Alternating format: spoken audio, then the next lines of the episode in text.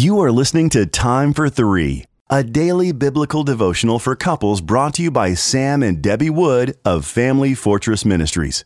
You can purchase a printed copy of Time for Three at familyfortress.org.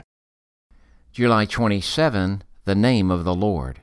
Our first scripture reading comes from Psalm chapter 20 and verses 7 and 8. Some trust in chariots and some in horses, but we trust in the name of the Lord our God.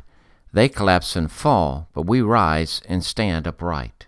2 Samuel chapter 10 and verse 18. And the Syrians fled before Israel, and David killed of the Syrians the men of seven hundred chariots and forty thousand horsemen, and wounded Shobach, the commander of their army, so that he died there.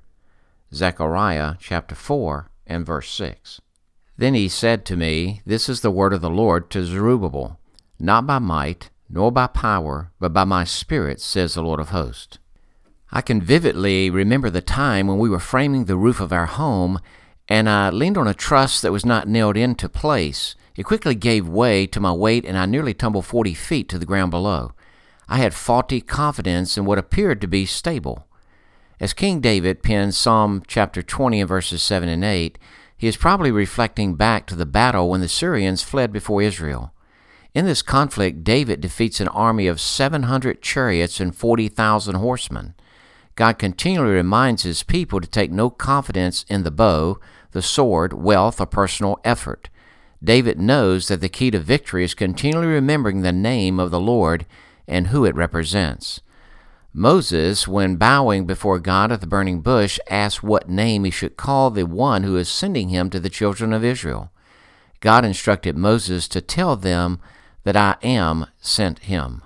This name presented a new and special revelation to Israel. God was declaring, I am whatever my people need.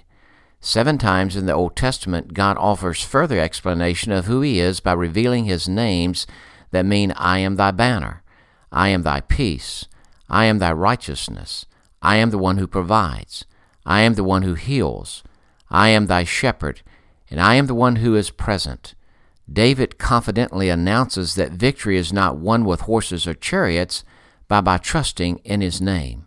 Likewise, I am will deliver us from all our adversaries. The great I am is all we need. When facing the instabilities of life, whether it's finances, health issues, marital disharmony, or even family struggles, we can trust in the name of the Lord.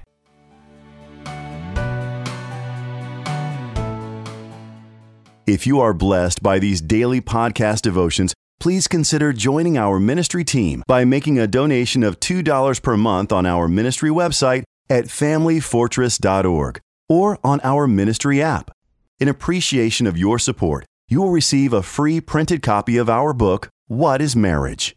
Family Fortress Ministries is a nonprofit focused on enriching families through biblical teaching.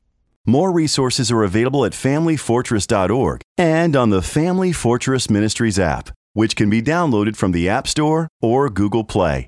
Thank you for your support, and don't forget to subscribe to this podcast.